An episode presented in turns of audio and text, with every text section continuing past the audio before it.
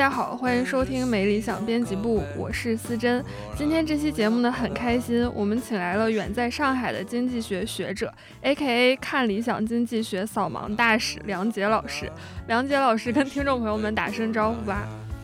呃，没理想编辑部的朋友们，这个大家好。我非常非常荣幸能够到没理想编辑部，能够跟大家来聊聊天。梁老师最近在看理想上了一个很厉害的节目，叫做《大讨论：十次重要的经济政策争论》，会来分析历史上重大的经济变革对人们的影响。可以说，人只要活着就会花钱，所以我们今天就请 梁老师来跟我们一起聊一聊跟钱有关的那些困惑。梁老师，您刚刚也说自己是没理想编辑部的忠实听众嘛？可以请您先。来分享一下有哪些印象深刻的内容吗？对，因为我刚刚来之前，我还特地在我的手机里面看了一下，因为因为小宇宙它有你收听播客的这个排名嘛，没理想编辑部在我的 top five 里面，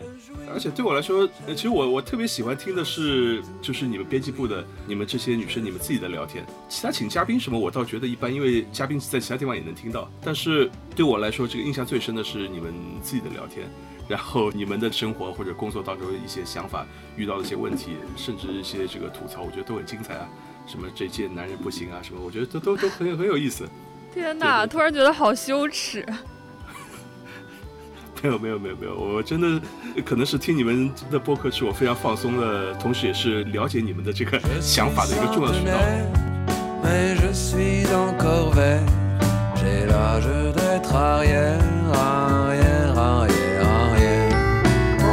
话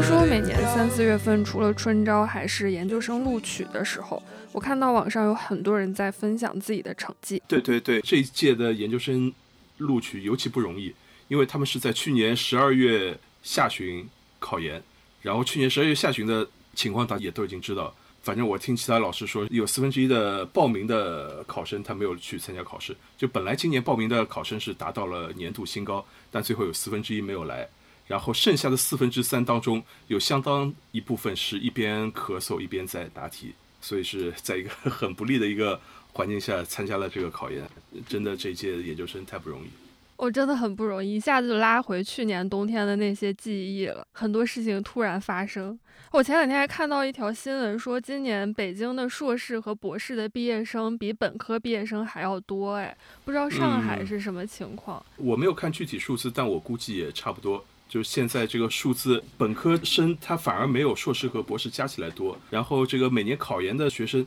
比当年毕业的学生的数量还要多，大量的学生参加考研，然后考不上的话就二战、三战、四战就积累起来，最后比当年的毕业学生还要多。数字非常非常夸张，当然是一个不太健康的一个现象，但同时也说明了现在就业形势很恶劣，大家面临很大的压力，这这我都可以理解。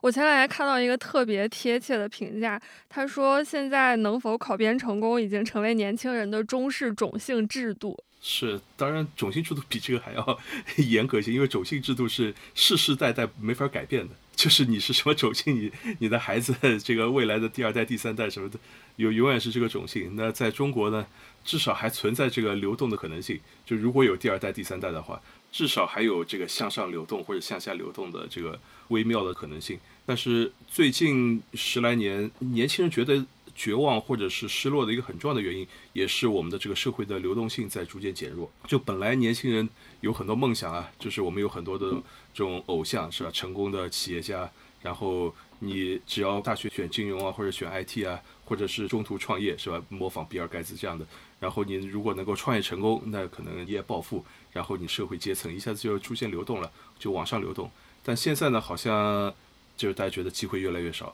就什么时候才能够攒够买房的首付好像都很困难，是吧？就就谈不上社会流动了。这也是这个年轻人压力越来越大，纷纷躺平的。我理解这是背后的一个重要的原因。嗯。前一段时间，我们公众号也发了一篇文章，那个标题叫做“努力也找不到工作了”，阅读量非常高，引起了超级多人的共鸣。年轻人除了考编、考研或者是找工作之外，已经没有其他出路了。但是每一条路其实都还挺难走的。而最近春招差不多也进入尾声了嘛，但如果现在工作要是还包分配的话，像上世纪八十年代那样子，您觉得情况会有好转吗？其实我挺好奇，你们会怎么想这个问题？你你们觉得包分配是一个很好的选择吗？会很羡慕那种机制吗？我倒是不羡慕，但是但是我觉得他现在的确每一个人的焦虑情绪都实在是太大了，他完全不知道自己的选择能不能够争得一个好的未来。但如果包分配的话，这个个人他没有选择的这个自由，各种很恶劣的这个环境，然后呢，好的这个工作大家一定每个人抢，那最后分配这个权利到底掌握在谁的手里呢？然后，为了获得这个一些就业的机会，大家要付出什么呢？是按照什么样的标准呢？那这里面太多可以运作的这样的这个东西。其实从呃七十年代、八十年代过来的人，对这些其实都有很深刻的这个体会。所以包分配远远不是我们想象的那么好。你你没有任何的这个自由，或者是你为了想要你去的这个单位这样的一个就业的机会，大家为了争夺机会要展开竞争，可能是全方位的竞争啊。除了工作、学习方面的，还还有其他各个维度方面的这个竞争，那最后酿成的这个惨剧比我们想象的要多很多。所以我从来不会觉得包分配是一个很好的工作。至少你现在你有大量的这个自由啊，你还有工作不工作的自由，你可以有这个辞职的自由。你想跟领导说我不想干是吧？世界很大，我想去看看，你还有这个自由。但是在包分配的时代，你没有这样的自由。每个人的生活的状况可能跟你想象的是很不一样的。我是会觉得包分配给了大家一种极其确定的安全感，这是现在年轻人特别特别稀缺的。但这样听来也确实，向下的自由还是不要去追求。之前我还没太觉得这些经济政策对我的个人生活会产生什么影响，但最近就发现频频有一些热词涌进了我的生活，比如说提前还贷。本来我还会觉得现在买房的人会不会没有那么多啊？但是看到提前还贷成为了一个热题之后，又觉得哎，那可能很多人进入了买房的阶段，但也有新的困扰。最近确实有不少人问我提前还贷这个问题，就我还挺诧异的，因为首先我觉得来问我这些人，他们应该都不是要提前还贷的人，因为提前还贷有两个前提条件，第一个是你得买房，你你得有房啊，有房贷你你你才能还贷啊，否则谈什么房贷呢？第二个，你除了买房以外，你现在手里你得有一笔钱啊，提前还贷你得还得起啊，你得有钱可还。我们之所以在买房的时候那么多人都是用房贷，那不就是我没钱嘛？然后我才用这样的一个杠杆，我的钱口袋里的钱这个拼拼凑凑是吧？四个钱包六个钱包也就能够凑齐个百分之三十四十。那买一套这个房子，不管在北京上海，现在房价都是天价。那一下子比如说让我掏出一千万啊，那那实在是掏不起。但是呢，努力拼拼凑凑啊，那凑个百分之三十、百分之四十之类的。那我们先把这个房子的一部分，把这个首付给付掉，剩下的这些钱，我们用这个房贷的方式，我们把它借出来，然后我分那个二十年或者三十年，慢慢的这样来还，这是房贷的基本的原理。但是提前还贷就意味着你手里你有一大笔钱，你得把这个贷款给还了。去年百分之九十以上的炒股的人都是亏的，然后各种基金、各种理财产品也都是亏的。那么出于这样的这个考虑。好像也没有太多的投资机会，干脆我把自己身上这个房贷给还掉。那这是一个可以考虑的这样的一个财务的问题。但是我觉得来问我这个问题的大多数是二十多岁的年轻人啊，你们手里根本没这点钱，你都还没买房，或者是你根本没钱还房贷，那还谈什么提前还贷呢？所以这是一个我觉得不是你们现在这个阶段应该多考虑的，因为你们没这么多钱嘛。所以我觉得很多人关心这个问题，可能更多的是表现了自己的这个焦虑、紧张。虽然口袋里没多少钱，但听到这个有钱的人都在讨论这个问题，那我们虽然没钱，但也赶紧先关心一下这个问题，看看是不是对我们有影响。但实际上，就是可能对于年轻人来说，应该先攒钱，先买房，先背房贷再说。那大家可能很关心他，就是想看自己虽然还没有买房，但是会不会对于未来买房是有相关的影响吧？好像每一个人都在说经济形势越来越差了，而且大环境也越来越差了。我其实真的很想问，到底是不是真的越来越差了呢？如果是真的话，那我们该怎么办呢？就是中国的这个经济啊，在过去的二十年、三十年的这个时间里面，我们一直说经历了高速的经济增长，甚至从全球范围来说，产生了所谓的中国奇迹。中国很长一段时间增长速度是保持在两位数的这个增长速度，每年增长百分之十以上，这是一个很夸张的一个事情。中国的整个的国家，它的经济体量又那么大，是吧？就是那么多人口，这么大的体量，那么多年保持高速增长，所以这才使得中国的人均 GDP 从大概就是五六千美元，然后在二三十年的时间里面，现在已经超过一万美元。但是任何一个国家，它的这个增长都有这样的一个特点，就一开始很快。日本高速增长的时候，或者亚洲四小龙高速增长的时候，他们也达到过这个两位数啊。但是到达一定时间以后，它的速度就会慢慢慢慢放下来。其实按照现在全世界的这个规律，它经济增长能够保持到百分之二，那其实就已经不错了。因为你的这个体量已经那么大了，你百分之二就是一个很大的一个数字。所以中国的经济呢，它的这个增长速度逐渐放缓下来，它从这个百分之十现在放慢到八七六五。这个逐渐的放缓下来，其实一个很正常的一个事情，也是一个不可避免的事情。然后我们看到一些这个新兴的发展中国家，它以前增长速度不怎么样，但是现在人家处于一个起飞的阶段。任何一个国家等到过了这个阶段以后，它也会慢慢慢慢放慢下来，最后也是回到个位数。所以这是一个大致的背景。对于我们中国人，尤其是年轻人来说呢，比如说九零后或者零零后。在大家从小生活成长的这个环境当中，中国经济一直在高速增长，就是我们永远在看到整个国家或者城市它的面貌在日新月异的变化，物质条件在不断的这个改善。小时候家里没有空调变成有空调，买不起汽车变成有汽车，居住面积很狭窄变成更大的居住面积，然后以前不可能出国留学，现在可以出国留学，就所有的经济条件就永远是在这个改善的过程当中。严格来说，就是呃九零后或者零零后都没有感受过经济停滞或者经济衰退，甚至连经济速度放缓感受都不是那么强烈。但是呢，从长期来看，你是不可避免的，经济它总是有起有落，就不可能一直是这样高速增长。现在还谈不上是经济停滞，只不过是增长速度放缓。但是在未来的这个十年八年的时间里面，或者至少三五年的时间里面吧，大家会感受到工资增长可能没那么快了。然后呢，在过去经济高速增长的时候，失业可能从来不是一个大问题，但是在未来的几年里面，这个失业或者找工作困难可能会变成一个有一些挑战性的这样的一个问题。我们的这个生活的条件或者生活的这个面貌也不可能像过去那样变化那么快、更迭那么快，而是可能就会处于一个比较平稳的、缓步的这样的一个发展的阶段。所以我觉得这是一个大的一个背景，就是高速增长的时期肯定已经是过去了，在未来的这几年里面是一个低速增长，甚至逐渐趋于停滞，也不是没有这个可能。那么在这样的一个背景下面，即使是在经济高速增长的时候，也是有人赚到钱，有人没赚到钱；在经济停滞的时候，也是有人赚到钱和没赚到钱。所以，个人在经济环境当中，他能够获得的东西，能够个人的这个事业的这个表现，和宏观形势有一定的关系，有统计上的关系，但是并不确定。包括个个人选择的这个产业什么都有关系。很有可能在一个经济停滞的一个环境下，你跟别人不太一样，你能够赚到更多的钱，你的事业反而能够发展的很好，这是很有可能。在所有人都赚钱的时候，在股市大牛的时候，那也有人亏钱。所以，我觉得每个人应该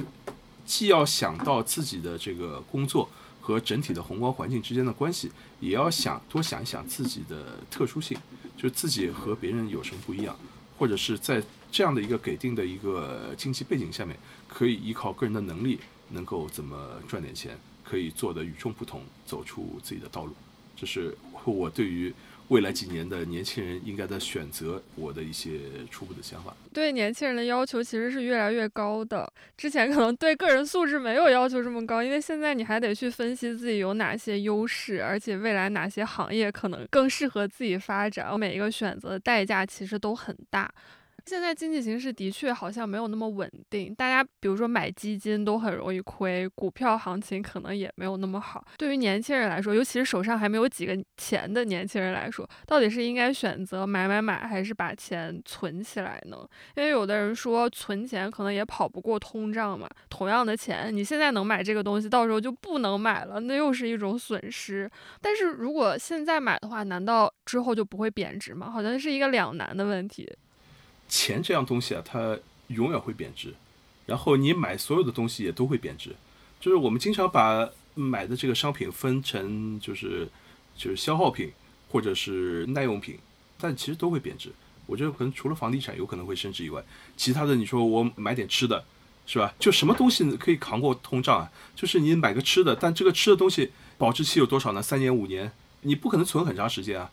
通货膨胀的时候，很多人你说我囤了很多什么牙膏啊，囤了很多毛巾啊什么，但你这个又能够放几年呢？然后你这辈子你要用多少牙膏、多少毛巾呢？这是都是消费品。那其他的所谓的耐用消费品，你说买一辆车、买个电脑啊、买个其他什么产品，它也都在贬值啊。这个车就是你一开出 4S 店，价格就已经打掉一半了。所有东西都在贬值，只有买房它可能有升值的空间。但现在整个这个房地产的它的这个红利的时期也过了。然后现在你真的要买房要炒房，它的能够帮助你升值的机会也变得越来越少。就现在买房可能会涨，但也有可能会跌，就没有那么保险了。所以到底把钱花在哪里？我觉得这是一个需要思考的问题。同样的，比如说你现在手里面有有钱，比如说有两万块钱，那两万块钱到底是这个我把它这个吃喝玩乐用掉，这是一种；还有呢，比如说用在我身上教育投资，那这也是一种。然后你说，或者两万块钱，假如我要出国旅游，开阔眼界，这个游历世界，那么对于你的以后的这个人生，到底有没有帮助？我们现在也不知道，可能有一点帮助，但也都不确定，是吧？所以这是把钱投在自己身上的这样的一种方式。那么，这个人力资本和你未来的这个收益之间可能存在这个关系，但是这个存在的这个关系呢，是一种相对比较弱的关系，是不能够确定的这个关系，并不是你在自己身上投的教育的钱投的越多，未来就百分之一百能够保证一定有回报，这不能够保证。但是呢，好像在我们过去的经验里面呢，你在身上投的钱越多，人力资本投的越多呢，在未来还是有比较大的概率，超过百分之五十的这个概率呢，是可以得到一些回报的。你现在在自己身上投两万块钱，可能未来你靠这个两万块钱投到的这些知识，给你未来带来的机会，或者你未来能够赚到的钱，有比较大的概率是超过两万块钱。所以从这个角度来说呢，你投资在自己身上，那我觉得也算是一种好的一种投资吧，人力资本的投资。当然，你还可以说，呃，我用这点钱，比如说健身，是吧？使得自己身体更健康，那可能以后可以使得你避免医药费，或者你让自己这个心理变得更健康。心理变得更强大，是吧？能够更好的这个应对挫折，那可能也行，是吧？所以就是如果要总结的话，我个人一直是这样认为的。对于年轻人来说呢，这个钱其实不是很多。钱既然不是很多的话，你现在你就用这点钱，你爱干嘛干嘛，把这个钱用在你最喜欢的这个事情上面，能够让你获得这个最大的快乐上面，甚至是这个用它去进行一些这个风险比较大的投资，我觉得这也没有问题。就是如果是。人到中年了，然后又是上有老下有小，背负很重的金融负担的时候，这时候你很需要钱，但是你的投资反而是缩手缩脚、畏首畏尾，不敢太折腾。我一下子亏了这个一百万，比如说这一百万，我本来是要打算送孩子出国去读书的啊，那一百万没了啊，那孩子就不要出国读书了，这这可能会对你有很大影响。就是越是年轻啊，未来的人力资本你可以发挥的时间就越长。比如说你要出国，你要旅游，那尽早出去。你二十岁的时候出去和你这个六十岁的时候出去，其实效果是不一样的，是吧？二十岁出去以后，你说改变自己，那你的这个以后的这个生活可能会不一样。那等到六十岁的时候，你再出去啊，我父母这一代出去看看啊，那也会开阔眼界，也会改变思想。但是你已经退休了，你的思想改变了，你好像也没有多少这个发挥的余地，发挥的这个空间了。所以就是越是年轻的时候，我觉得就多花钱。然后多做一些这个自己想做的事情，你就是有很大的容错空间，不用想那么多。还是说年轻人真的是要在有限的范围内对自己好一点，尽最大的能力对自己好一点，让我减轻了很多负担。反正会有办法的。您刚才说之后可能会在结婚生子上有更多的钱要去付出，所以可能就不能够那么随心所欲的去做出各种决定了，还是年轻人的负担更小些。这好像也是现在我们。大部分年轻人的想法吧，就是大家可能就觉得最好不要去结婚，也不要生孩子，因为那个负担实在是太重了。可以想见的未来，就是把钱都花在了家人的身上，而且养一个孩子十几年是一个漫长的开支过程。但偏偏现在各种政策都放开了嘛，所以好像也产生了一些不小的讨论。我觉得再怎么政策的这个改变，他没法强迫你结婚啊。没法强迫你生孩子，所以这个出生率越来越低，甚至结婚年龄这个越来越低啊，这是一个全世界普遍的这个规律，而且是一个全世界普遍的难题。一个国家一旦富裕以后，它的这个出生率就是下降。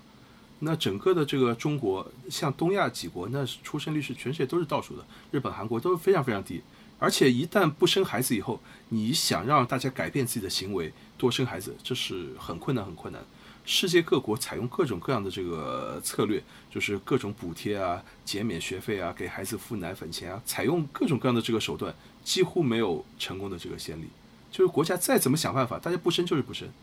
这是一个没办法的这个事情。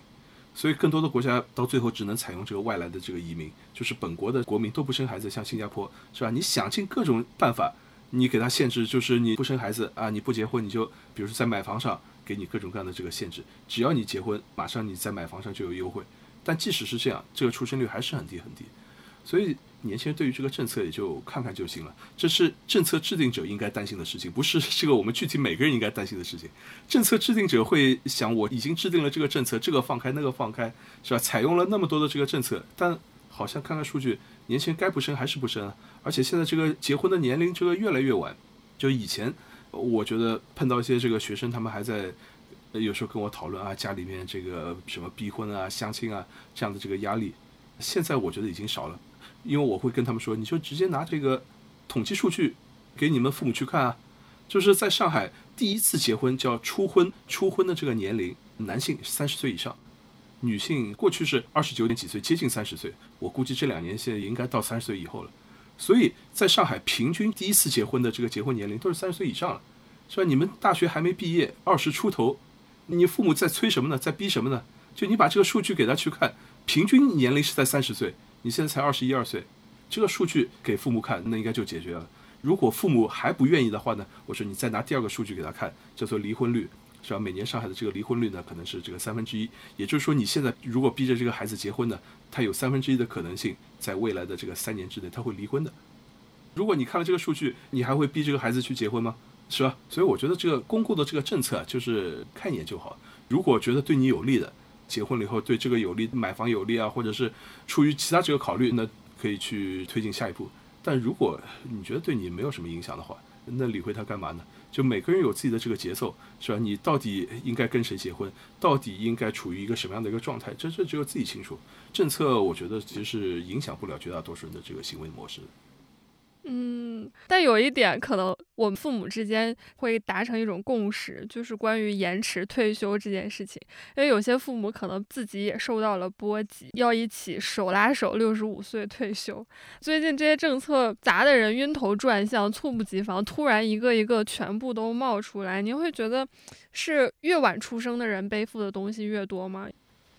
我觉得这个政策对我来说不算意外啊。因为我在两年前的节目里面，我就在谈养老的时候，我我讨论过这个问题，而且我当时就说，六十五岁退休呢是一个大概率的一个事情，但是呢，我们六十五岁退休，它也不会一下子一刀切，就是我们的这个改革的思路叫小步慢跑，先是六十岁，然后六十一、六十二，一步步靠近六十五岁，而且呢，六十五岁这个退休呢，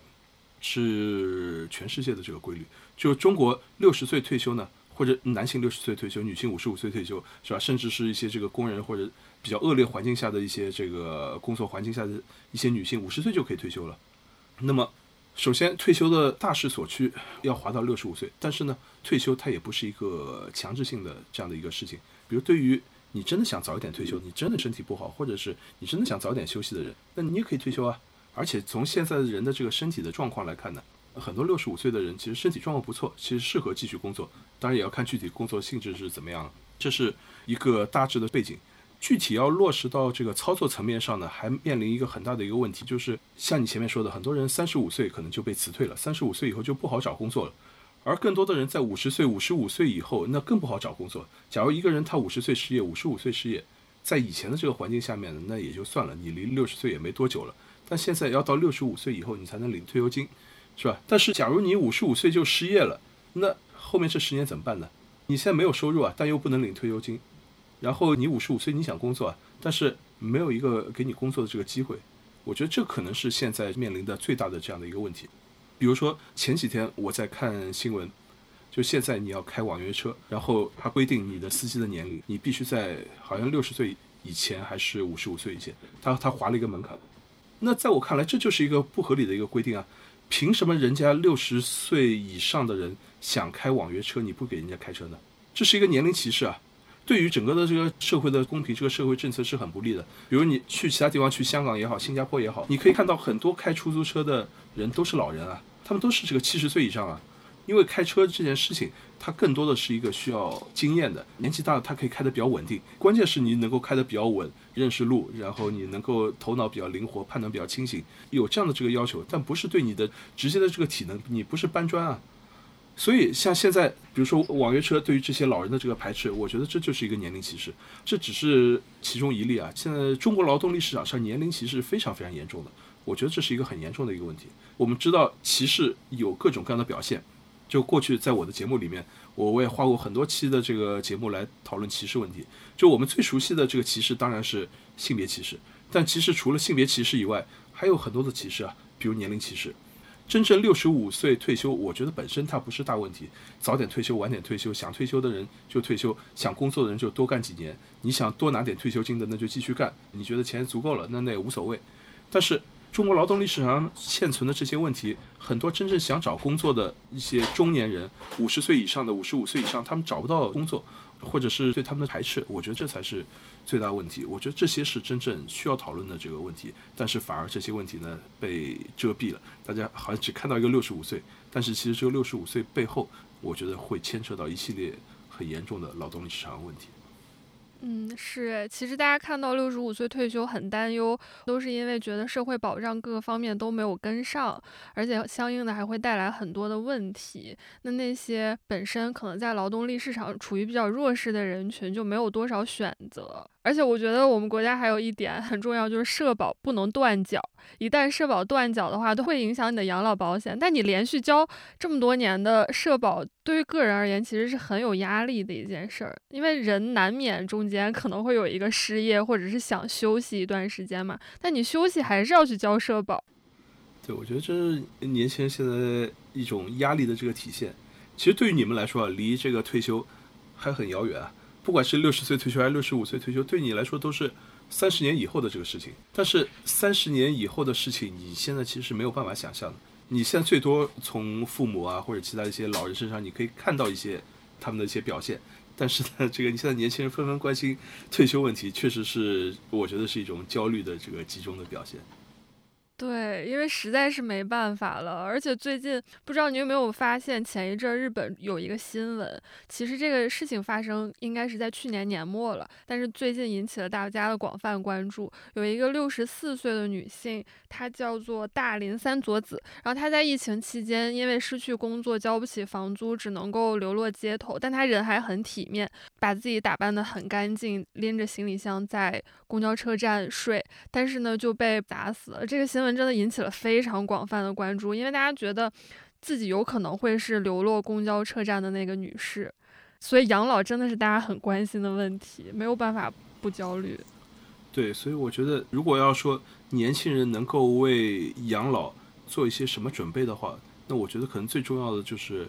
把这个社会改造成一个对老年人友好的、适合老年人生存的这样的一个社会。就年轻人可以用自己的能力，更多的呼吁啊。或者写点文章啊，或者是怎么样，反正形成这样的这个氛围，怎么样能够对老年人不是这么排斥？就是要保障老年人他们最基本的生存的权利，然后包括他们能够自食其力、能够去工作的这样的这个权利，我觉得这是很重要的。比如说在新加坡可以看到，在很多外面的这种这个餐厅，他们叫食阁，就是在外面吃饭的这种地方，你经常看到收盘子的是一些老年人，就是你可以看到他们走路都在抖。手也都在抖，但是呢，你吃完饭他们帮你收盘子，包括在麦当劳啊这些地方，很多是老年人在那里工作。面对这种现象呢，我们当然可以从两个方面来批评或者来讨论。第一个方面呢是新加坡它的这个养老保险，它做的还是有些问题，就是老年人他的这个收入是比较低，所以呢他才不得不出来打工。但第二点呢，就是说新加坡它还是给老年人提供了这样赚钱的这个机会。你可以看到整个的吃饭地方收盘子全部都没有年轻人，全部都是被这些老年人承包了。肯定是年轻人的效率更高啊，这收盘子的年轻人动作更快，但为什么他反而把这些工作的机会、工作岗位全都包给这些老年人，是吧？其实是就给老年人提供了这样的一个就业的机会，让老年人能够有尊严的通过自己的劳动获得一份收入。他们养老金太低，那通过自己的劳动稍微赚点钱，能够进行补贴。我们现在比如说招聘的时候，我们都要招服务员，是吧？招在后厨帮工的时候，我们都有年龄限制啊。从最底层的这个服务员，到大学里的这个教授，到 IT 的这个三十五岁的一刀切，就不管你在哪个行业，好像都受到了这个年龄歧视。但这其实都是存在问题的。如果我们这个社会永远在歧视这个老年人，哪怕你要到这个餐厅，你做一个服务员，我就在后厨做一些力所能及的工作，我都要给你一刀切，切在二十五岁，切在三十岁。真的退休了以后，或者真的很多老年人年纪大了以后，他们想要赚取一些这个收入，他们怎么办呢？他们能够做什么呢？我们其实一点机会都没有给大家留下。所以我觉得这是我们这个社会需要做的一个很大的一个改进的一个方向，也是年轻人现在可以推动的一个方向。虽然现在像你们距离退休还很远，但是呢，现在大家一起努力，如果把这个社会变得对于老年人友好一些，那真的到你们这个六七十岁的时候，那大家的生活的环境也会更好一些。您刚说的那些，我觉得都非常有道理，包括给老年人提供工作机会，不管怎么样，首先让他们有一个可以兜底的工作。先来满足自己的正常生活，这是很重要的。但是有的时候你会发现，可能有一些行业本身的经济也不太行，可能它没有办法给你提供比较高的工作薪水或者是时薪了。这样呢，你可能就没有办法去付得起房租，没有办法付得起房租，就有可能会漂泊流落街头。对，所以就是住房保障是一个很重要的事情。任何一个国家或者社会来说呢，除了有商品房以外，一定还应该有一些国家的提供的一些福利，一些公租房、一些廉租房，或者是对一些住房进行补贴，或者是至少保障一个人，哪怕他收入很低，但是他有一个最基本的能够获得相对体面的居住环境，有这样的一个权利。当然，可能没有哪个社会能够完全杜绝这个，比如你说像流浪汉啊，或者是这个无家可归，这确实是一个很大的一个挑战。但是呢，一个国家它应该在大致的这个方向上，在政策上应该有一些设定，在保障商品房是主体的情况下，要做一些这个政策性的保障，这是一个很大的一个难题。不同的城市、不同的国家，它因为背后有不同的养老保险啊，各种各样的这个支撑的这个系统会不一样，但这都是一个需要认真考虑的问题。嗯，我觉得可能引起大家最广泛共鸣的就是普通人可能随时跌落的这种感受。你本来是在过着很正常的生活，但可能一个巨浪扑过来，然后你的生活秩序就完全崩塌。你会发现自己好像一点抵挡的能力都没有。对，我觉得你说的这个比喻让我感受也很深刻。我记得这是斯科特的比喻，他在菲律宾啊、印尼啊做一些研究，发现。他说：“东亚农民就像站在一条这个河水呢，就淹到了脖子这里，大家都处于这样的一个状态。这时候呢，只要一阵风过来，这个河里面有一些波浪，然后一个浪过来，那你就遭受了这个灭顶之灾。确实，对于底层人群来说，他确实往往没法忍受一点点的冲击。我记得去年还是前几年，我看过一本书叫《扫地出门》，里面好像曾经有过这样的一个案例，就是作者发现跟他一起工作的有一个。”女生岁数可能也不小了，三四十岁或者怎么样。这个女生呢，她是住在车里面，她无家可归，平时就住在她的车里面。然后作者就去问他说：“你为什么不去租个房子？完全可以租个房子。你租个房子以后，你的这个生活的环境啊条件是一下子就可以改变了。”人家对他回答就是很基本的，就是租房子我需要付三押一。我们所有租过房子知道，付三押一那就是一笔钱啊。可能你的这些钱每个月付房租你是付得起的。但是，一下子让你付三押一或者付三押二，你一下子可能就掏不出来，可能你就掏不出这一笔临时的周转的钱。就说起来，好像你问别人再借一点钱，然后可能就应付过去了，或者对于一般的人稍微有点积蓄的人，可能都不是大问题。但是对于真正底层的人来说，他可能真的就掏不出这点钱能够负三压一。只要掏不出这笔周转的这个钱，他就没有办法租房，他就只能困在这个非常局促的这样的一个环境里面。这是对于底层人群非常不利的地方。但现在社会往往就会存在问题，大家一直在讲金融问题，其实最需要金融的、最需要贷款就是这些底层的人群。就对于他来说，没有这点钱付三押一，但是如果有机会能够给他，比如贷三个月的这个房租钱，他能够借到这点钱，然后他可以经过半年的时间，也就把这个钱给还清了，他就可以改善自己的这个环境了。但是越是这样的人呢，他越是借不到钱。是现在金融的这个基本特点，因为金融永远是给有钱人，你越是有钱，他给你每天收到短信、收到广告，要借钱给你；越是底层的人，越需要钱，你越是借不到。这些呢，都是真正需要讨论的，不管是金融方面还是社会保障方面需要改革的问题。而且可能最近这两年，你会比以前更不敢辞职，更不敢裸辞，因为现在你的房租就是一笔巨款，而且找工作也特别的不容易。你一旦裸辞，可能你就没有办法在大城市继续生活下去。但前两年好像矛盾还没有这么激烈，生活还有一个可缓冲的空间。反正对于我个人心态上是这样，环境的变动离普通人越来越近嘞，很多人都会产生这样子的感觉，生活缺乏保障。那如果一个社会没有办法给人们提供这种安全感、安定感和归属感的话，会怎么样呢？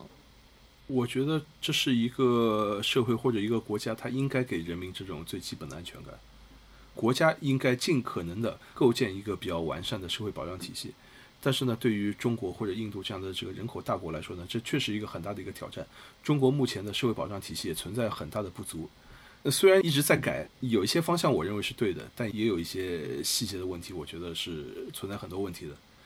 所以在现在的这样的一个情况下，每个人应该怎么办？最基本的想法也是希望每个人能够你有更多的渠道，或者说有更多的支柱，给自己寻找更多的收入来源。这样等于你的退休以后，你有很多根支柱，其中哪怕有一根支柱稍微出现了点问题，我还有其他的收入来源，这是每个人可以考虑的。没有哪一个收入来源是完全靠得住的。你未来的养老你要靠谁呢？其实没有哪个是完全靠得住的。所以就是多靠几个，就不要把所有的希望都放在一个地方，不要把鸡蛋放一个篮子里面。这个分散投资，那你个人的这个未来的保障会稍微多一点。这是我的一个基本的看法。您之前其实也聊到了很多关于怎么样去调试心态，面对未知的未来。如果要正式来问一下的话，您觉得我们该抱有一个什么样的态度，或者是做什么样的准备，面对接下来这些年会比较好呢？就是前面我们一直在说，在未来的几年里面，中国的经济肯定是放缓，总体经济形势不会很好，然后一夜暴富的机会也不会很多，赚钱可能也不会像过去赚那么多。在这样的一个大的背景下呢，我觉得对于个人来说呢，反而是一个挺好的一件事情，那就是你的机会成本就低了。就过去，比如说你想要追求自己的兴趣爱好，是吧？哎，我想去组建一个乐队，啊，我想去拍一个纪录片，你可能付出的机会成本就很高。但现在，反正现在也没什么钱赚，反正现在也没有什么机会，那该干嘛干嘛，然后做自己想做的这个事情，这不是也挺好的吗？总体来说，在经济上，它这个环境会不是很好，但是在其他领域。在发展你自己的这个兴趣，或者是在跟人接触、跟人交流的时候，我觉得这个机会可能更多啊。在经济很好的时候，你我要找一些朋友都找都找不到，大家都很忙，大家都在赚钱，是吧？大家在拼命赚钱的时候，你想拉一个朋友来，我们来聊一下哲学，是吧？聊一下尼采，那没人理你啊，赚钱都忙不过来，谁理你聊这些东西？但现在反正大家都没钱了，那我们大家经常聚聚，是吧？就就聊些有的没的。不是也挺好的吧？改变一下自己的这个生活方式，然后培养一些这个思想上的、艺术上的各种兴趣上的发展，也可以说读点书啊，多看点片啊，然后多积累人力资本，然后等到有经济机会的时候，等到经济复苏的时候，等到有某一些新的爆发点的时候，那么你的这些积累反而可能派上用场。这在未来其实也说不准，是吧？像最近大家都觉得 AI 的时代，谁都没有想到人工智能现在对整个的经济产生了这么大的影响，而且在未来影响可能越来越大。可能在未来的这几年里面，不再是单纯的拼九九六的能力了，可能需要更多的创意、更多的判断。在这种时候，你工作没那么忙，反而你有更多的思考的时间、更多学习时间，可能对于你以后抓住这个 AI 的机会，踏上新一波的暴富爆发的这个机会，可能是更有好处的。所以我觉得从这个角度来说，我觉得大家也不用很担心，做你自己擅长的、关心的事情，说不定未来反而有更多的机会。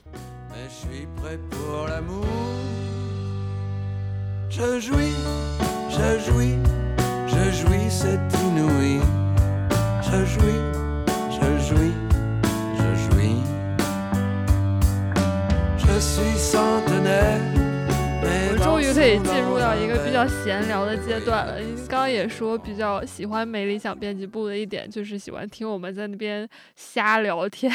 然后聊一些比较轻松的话题。因为您是上海人嘛，而且又是现在在上海那边生活，还是想问上海葱油面哪家强？首先，我觉得葱油面这个。这个方向有些问题，不见得是上海特别有代表性的。就我们说到这个，比如说就说到面条，其实中国每个地方它都有面食，都有自己引以为豪的面的这个传统。到上海比较流行的这个面，我自己生活的地区，包括我在我节目里面说过的，就一平方公里这个范围，在过去呢叫做卢湾区。然后呢，确实它有面的传统，它的特点呢，我觉得并不是每个人都喜欢的。它往往是一些，比如说大肠面、腰花面，就是用这个猪的下水来做这些面。因为在过去啊，就是我生活的这一带，它很多工人比较多，然后体力劳动者比较多，大家需要吃夜宵啊什么，这个这个很多。然后这些面的特点呢是口味很重，然后汤也好，调料也好，这个口味都很重。然后呢，往往是这些猪下水、高蛋白的这样的一些元素。到底呃哪种面适合？我觉得看每个人的习惯了。餐饮这个行业啊，实在是被互联网影响实在太大。我们过去觉得互联网对于比如中国文学啊、中国电影啊、对于中国的什么当代艺术啊，这个影响很大。其实互联网对于中国的餐饮影响是更大的。所有的就是我现在看的这么多的这种网红店，永远在排队，是吧？一开始的这个排队，上海我周围的这个店永远是网红店、网红店、网红店，永远是门口在排队的这样的一些人。所以我觉得对于我这样的人来说就非常受挫。很多我喜欢的这个店呢，往往是几个月以后他就撑不下去了。现在对于上海，你要说让我推荐什么店，我觉得就变成一件很困难的事情。无论高中低哪一个档次，我觉得好像都很难推荐。没办法，没办法。我觉得这几年我们如果真的要找一些好吃的，我们要改变心态。第一就是降低自己的预期吧，不要太相信别人推荐的怎么样。第二个就别管别人说的怎么样，就是你到了一个地方，你看看周围有哪几家店，然后你用你自己的眼睛，用你自己的经验去看一看。所以我觉得还是就依靠我们本能的原始的过去的这个经验，看哪家店比较顺眼，那就就进去试试看。有时候可能有意外的惊喜。嗯，OK，吃饭是一个很看缘分的事情。以上第一个问题来自林兰，不过你好像也已经把下一个问题，下一个问题来自毛主席，然后给回答了。不过他的对话主体是上海有哪些好吃的馄饨，他用了一个非常专业的词汇叫“皱沙”，我还专门去查了一下字典。我理解的这个皱沙馄饨，往往是指小馄饨。上海馄饨分成两种，大馄饨和小馄饨。当然体积上大和小。大馄饨呢，当然是有馅儿的。而对于小馄饨来说呢，它的这个肉馅儿啊是很少很少。就是你看包小馄饨的时候，经常是拿筷子稍微点一点，然后用手一捏就是一个小馄饨。所以呢，大家主要是它的皮是很薄的，大家是吃它的这个皮，它其实没有什么馅儿。所以小馄饨呢，它在我的这个概念当中呢，它往往是作为其他的像生煎啊，或者是小笼啊，它的配套的饮食。比如说你点这个生煎，我觉得生煎是上海非常主流的这样的一种作为点心实实在在的这个包子。但是你不能光吃一，就是生煎是干的，你总要配一点湿的稀的，是吧？那有的人是比如配一碗豆腐花、豆腐脑，或者配一个小馄饨，就是很常见的，或者是油豆腐粉丝汤之类的。所以我觉得小馄饨呢，往往是作为配角出现在这些小吃店里面，真正的主角呢，往往应该是生煎。或者往往是小笼这样的这种，这个作为主要的吃的这个对象，所以对于小馄饨来说呢，现在这个皮呢也都是预制的，然后主要看它这个汤，但现在很多汤也是味精汤，所以真正的高汤我觉得也很少。我个人其实对于小馄饨没有太高的预期，主要还是看生煎。而至于大馄饨呢，它需要那种特制的碱水皮，但是这种大馄饨的皮现在愿意做的店也越来越少。所以我觉得大馄饨是一个在上海逐渐衰落的这样的一个饮食的品类，因为它需要特殊的馄饨皮，尤其以前过去这个上海人在夏天吃冷馄饨、冷面的时候，就需要这种大馄饨，但它就它需要这种特殊的碱水的这这种皮，但现在大家都不愿意做这种东西了，所以就眼看着很多传统在逐渐的消失。在我小时候啊，这些店很多，甚至是很多居民区周围的那些生煎那些店，我看着很多师傅做的，那我觉得口味都很好吃。但是呢，现在随着经济的发展啊，这种居民区里面的老式的，人家做了几十年的这种传统的手法的这这样的一些店，这样的一些师傅都越来越少，越来越多都被这个连锁所控制，越来越多的大家怀念传统的这样的这些店，但是随着整个城市的改造啊，这些传统能够保留下来的都越来越少了。我会觉得可能有一些不是连锁的，就是在路边的，就在社区里的一些传统一些小店，名气可能也不是很响。但是呢，它就服务于周围的这样的一些居民，服务于社区的，反而他们的口味不错，这是我个人的小的一些经验。嗯，突然感觉应该让老师来联系您做一档看理想的美食节目，标题就叫做《上海一公里内的美食》，来讲一讲美食和附近的关系。在完成这档节目之后，下一个可以考虑的方向有。好好好，谢谢谢谢谢谢。听说您之前也在看呃《显微镜下的大明》这部电视剧，它改编自马伯庸的小说里面的一篇嘛？那您为什么喜欢它？就最近还有什么剧或者是电影想要推荐吗？呃，我看了那部《显微镜下大明》的这部片子，最主要的原因是他的这部小说是马马伯庸写的，而马伯庸的灵感或者马伯庸的最基本的这个知识的来源啊。是来自于我们专业的一篇论文，是发在中国经济史研究上的一篇。我们专业的有学者从文献堆里面找出这本书，然后写了一篇非常精彩的论文，把这本书的前前后后、它的背景设计、后来引发的这个事情全都梳理了一遍，是一篇非常严肃的、注释详实的、也很枯燥的一篇学术论文。然后呢，马伯庸读了这篇论文以后，发挥他的想象力，把它改编成了一篇非常精彩的小说。然后改编成电视剧，然后又有很多新的创新，所以对我来说啊，我在看电视剧的时候，可能我并不关注演员的演技，但是我对于里面出现的一些细节，比如说当时的赋税的细节，当时是怎么样收税的，是吧？什么人定私捐，它是怎么计算的？什么叫做榆林册？什么叫做黄册？然后它的很多这种制度的细节。我觉得这可能是我非常非常关心的问题，就是看文献、看书，书上是这么说的，然后现在看他拍出来，他是不是能够把书上说的这些东西，能够用影像的方式，能够完整的、准确的体现出来。所以，这是我关心，就是这个人定思娟的总体的一个背景，因为确实是非常私人、非常个人的这这样的一个因素。因为这个剧出来以后。我我都我都转发给我们好几个同行，他一起在讨论。因为平时大家都是只是看论文，哎，终于有一个我们可以具体可以讨论的实体的对象了。所以关于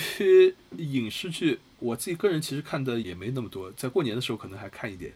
然后现在等到过年以后，像最近就非常非常忙，连节目都来不及做，可能就没有太多时间来来刷很多剧了。我知道出了很多美剧，也有很多我挺关心的，还有那个韩剧《黑暗荣耀》。对我关心《黑暗荣耀》，是因为 我在的几个围棋群里面，大家会讨论这个问题，所以我觉得也是很私人的关注的点。可能大家更关注这盘棋下的对不对，然后这盘棋是从哪里抄的。对于里面的这种这个爱恨情仇，可能也没那么那么关心。哎，感觉可以。完了，我脑子里又出现了一个新节目，就是从经济学视角看大热影视剧，里面大有玄机哦。其实个人也还挺好奇，《黑暗荣耀》里他们下的那些棋到底对不对的，因为围棋在里面还是一个挺重要的助推环节。希望有机会可以听到这期番外，没有在给老师布置作业的意思。好好好好。好的，那么我们今天这期差不多就聊到这里啦，希望大家有所收获，并且关注我们的新节目《大讨论十次重要的经济政策争论》。很感谢梁杰老师做客没理想，嘿嘿，谢谢，拜拜。嗯，拜拜，拜拜。